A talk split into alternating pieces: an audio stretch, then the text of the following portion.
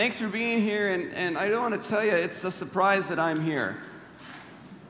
Because my sophomore year of college was rough. It was the hardest year of my life. Why? Well, there, there was lots of reasons, but the biggest reason was is that it was the time of my life where I was the farthest away from God. He never left me. But I sure did not want to have to do anything with him. You see, I was big stuff, at least in my own head. I was big stuff. I was a sophomore. I was living with upperclassmen. I was playing college soccer. I had lots of friends. And I just really thought a lot about me. The things of this world, they were amazing. They enticed me, and they entrapped me. Time after time, the darkness sucked me in. And it never seemed to want to let me go.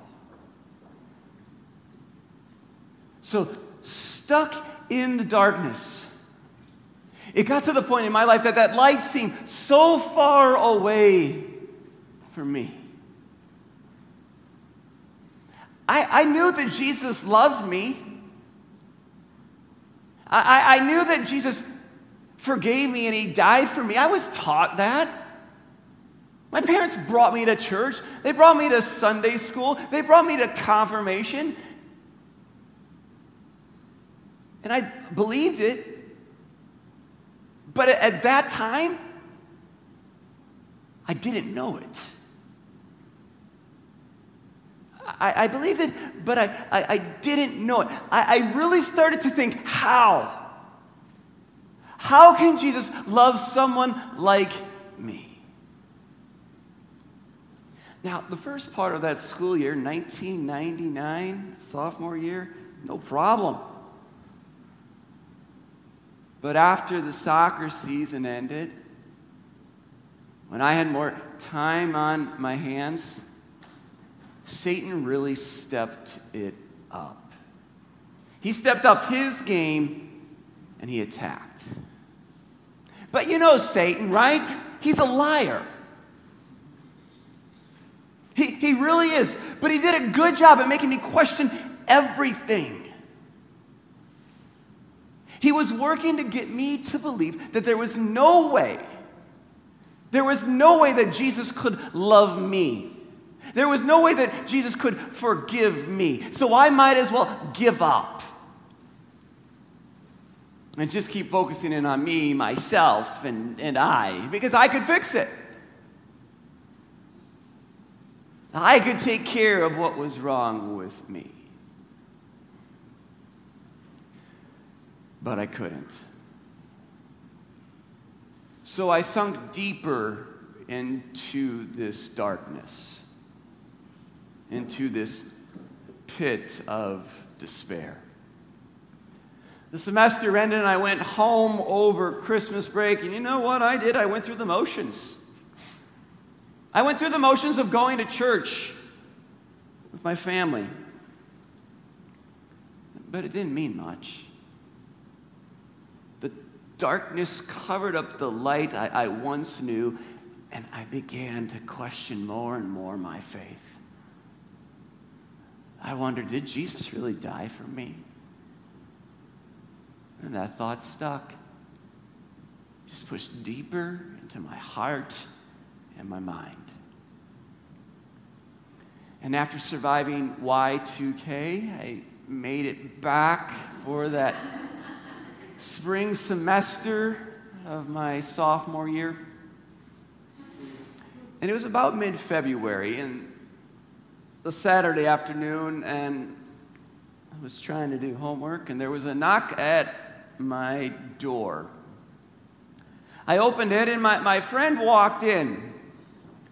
She looked at me and she said that, that her and some people were going to go to Jehovah tomorrow for the late service.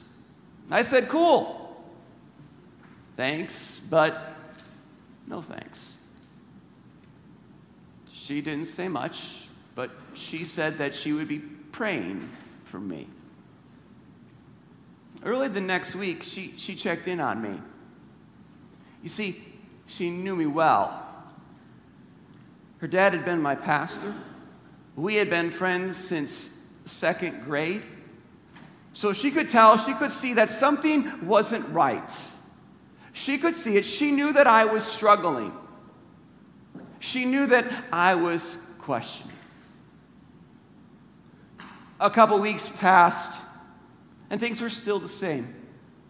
My friend would check in on me and remind me that she was praying.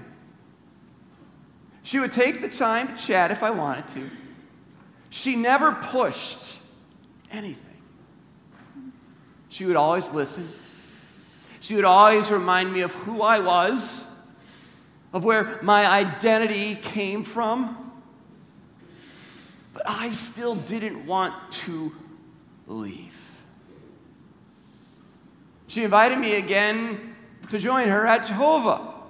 Again, I said, no thanks.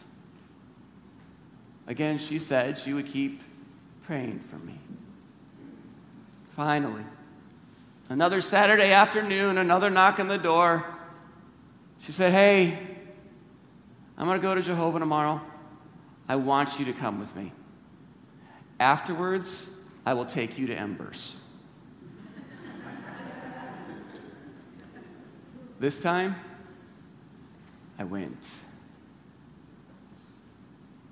I went, and it was exactly what I needed. It was that exactly what I was missing. You see, I was missing the gospel. I was missing out on how God saw me.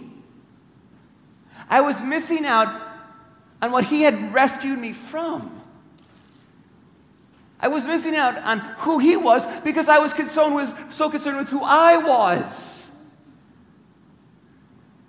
My friend knew what I needed to hear. So she prayed and she believed. And that Sunday of my sophomore year, the Holy Spirit worked. I heard once again that Jesus died for me, but I heard it personally. Not just for me, like collective me, but I heard that Jesus Christ died for me, and I believed it. I was reminded that my identity did not rest in what I did or who I thought I was, or who others thought I was to be. I remembered that my identity is in Christ. Like so many, I drank the Kool Aid. I believed what the world was saying.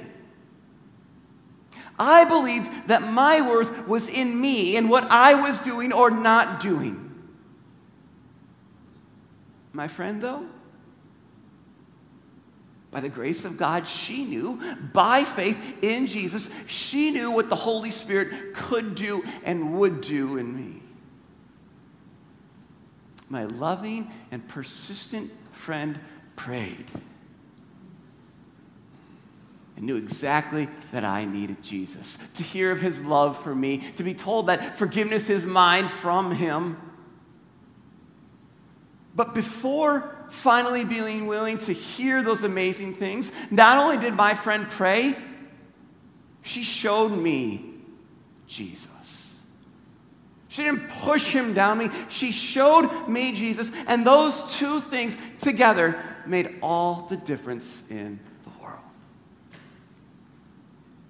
Friends, you guys know this life is hard. It is filled with darkness. Darkness that extends to all ages, to all homes. No one can avoid it.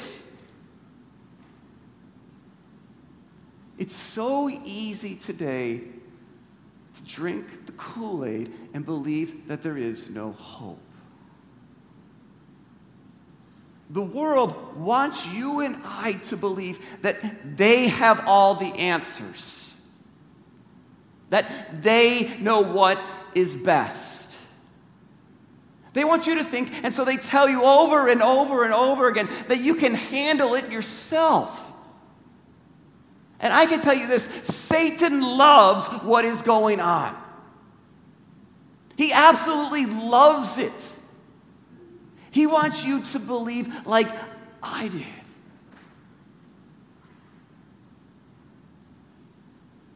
So, what do we need to do? We need to be in prayer. Yes? We, we, need to be in prayer for our kids, our grandkids, our nieces, our nephews. We need to be praying for students on campuses near and far. From the elementary school all the way to the grad school. Everyone is susceptible to trust in themselves, to believe that they can truly do it on their own. Every one of us is susceptible to getting stuck in the darkness and believing the lies of the world that there is no hope for them. So we need to be praying that someone, a friend, an RA, a teacher, a classmate, that someone around these people that we know is willing to listen, to care, to share the love of Jesus. Because Satan is the liar and he wants us all to think that there is no hope. But we know what God knows. We know that God wants all of them. He wants all of them, just like us, to know the truth. And what is truth, right? In our world today, what is truth? Truth is God's gift given to us. Truth is God's gift of His Son. That's the truth. And that's the only truth in a world filled with lies. That's the light that breaks through the darkness. And it truly is for everyone. Look at Galatians chapter 3 when you look at what Paul wrote here, Galatians chapter 3, you see that this gift, this truth, is truly for all people. It's not based on anything that anyone does or doesn't do. It's not based on who you are who you think you are to be. It's not based on a job or anything like that. Look what Paul writes here, beginning in chapter 3, verse 26. He says this For in Christ Jesus, you are all sons of God through faith. For as many of you as were baptized into Christ have put on Christ. So let's just get a few words in and stop. In Christ Jesus. Not in you. Not in me. Not in any pastor not in the government, not in society, not in what others think, not in your past, not in your present. No, it says here that in Christ Jesus, you are sons and daughters of God. In Christ Jesus, you are sons and daughters of God. How? By faith.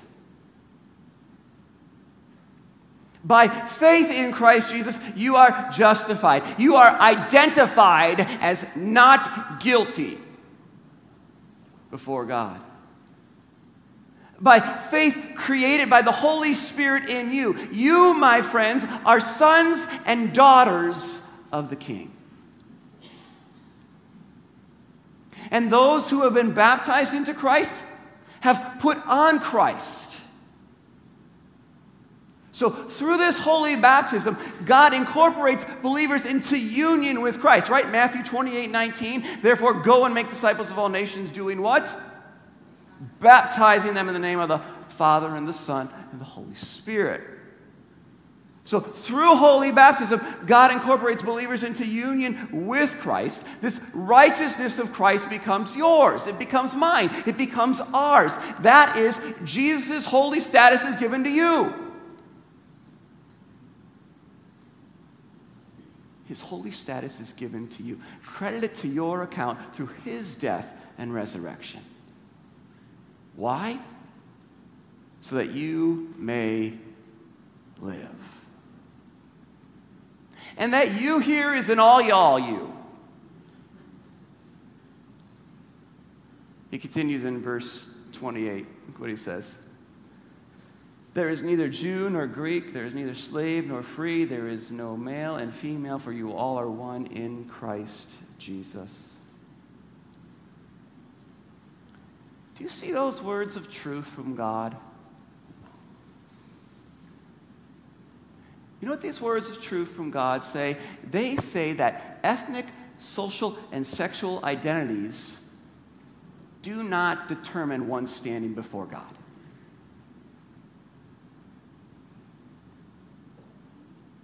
all who believe. All who believe and are baptized, all you all are one in Christ Jesus. All you all are part of the body of Christ. So, yes, this means exactly what it says that all of us who believe, we are one in Christ Jesus. And so, verse 29 continues on If you belong to Christ, then you are Abraham's seed and heirs according to the promise.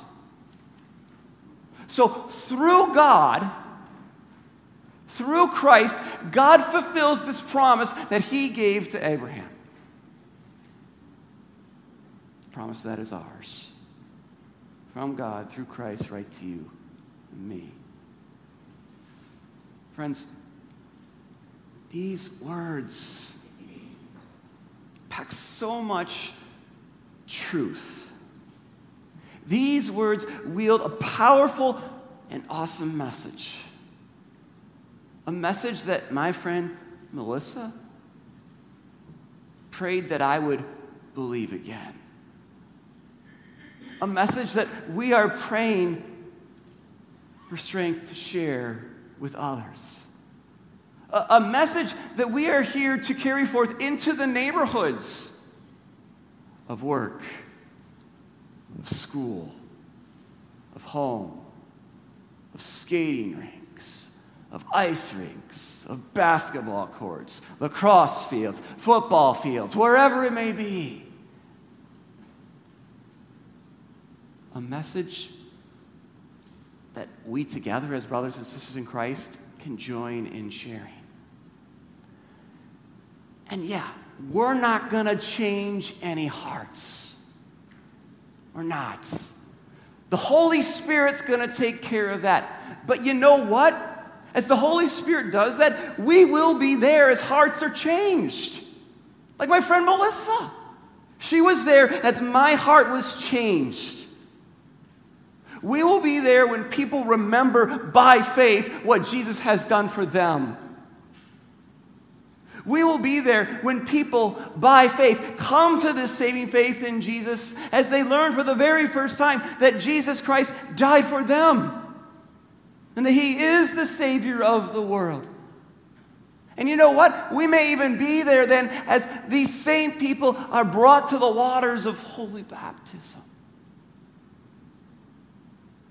For friends, those people around us, those people across the campuses worldwide, those people in our neighborhoods and our areas, these are all people who are children of God. They need to hear the truth. They need to know, too, that they are loved. And this means, yes, first off, we pray for them. We pray for them. And part of that prayer was we could pray that God sends someone to them. Their Melissa. We pray that God sends us to go to them. Yes, this means even those who don't look like us, or think like us, or act like us, or who don't even like us. For this gift of faith is for all. Hear these words. Let them speak to you as you need today. Let them settle your heart. Let them work in you. For no matter who you are, no matter where you have come from, no matter what you have been through, you're welcome here. You're welcome at the foot of the cross. You are welcome in the Savior's grasp, for He has redeemed you. And He has given you the promises of all promises. You are heirs of His never ending love. Would you please stand and join me? Father, we pray to you. Lord, we thank you. Thank you for making me an heir of your kingdom. As students, faculty, and staff walk onto campuses near and far this week, let those who have put on Christ carry the message of the gospel to those who have forgotten or to those who do not know your love in Jesus. Let their words and actions proclaim that no one, absolutely no one, is excluded from the love that held your Son, our Savior, Jesus Christ, to the cross. As they go forth in your resurrection power, may they trust that you are taking care of them and have a purpose for their life. And may we too remember that as well as we walk in the path that you have for us. We pray all this in Jesus' name. Amen and amen.